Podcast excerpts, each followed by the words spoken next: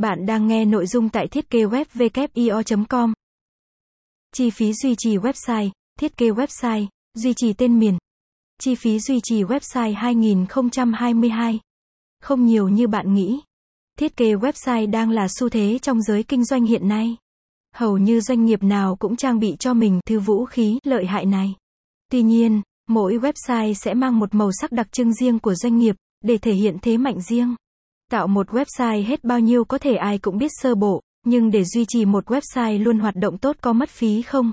Hết bao nhiêu thì không phải ai cũng biết.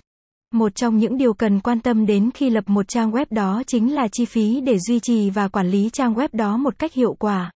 WIO sẽ liệt kê đầy đủ và chia nhỏ từng hạng mục, bao gồm cả chi phí theo tháng để duy trì một website, tùy theo các loại trang web khác nhau, như blog cá nhân, website thương mại điện tử, hoặc website dành cho doanh nghiệp. Click bên dưới để đón đọc nhé. Chi phí duy trì website. Website sau khi đã thiết kế hoàn chỉnh sẽ được đưa vào hoạt động giống như những loại máy móc vậy. Theo thời gian, thay vì hao mòn như những tài sản cố định thì web cũng có nhưng hao mòn là xảy ra lỗi hay có chút trục trặc.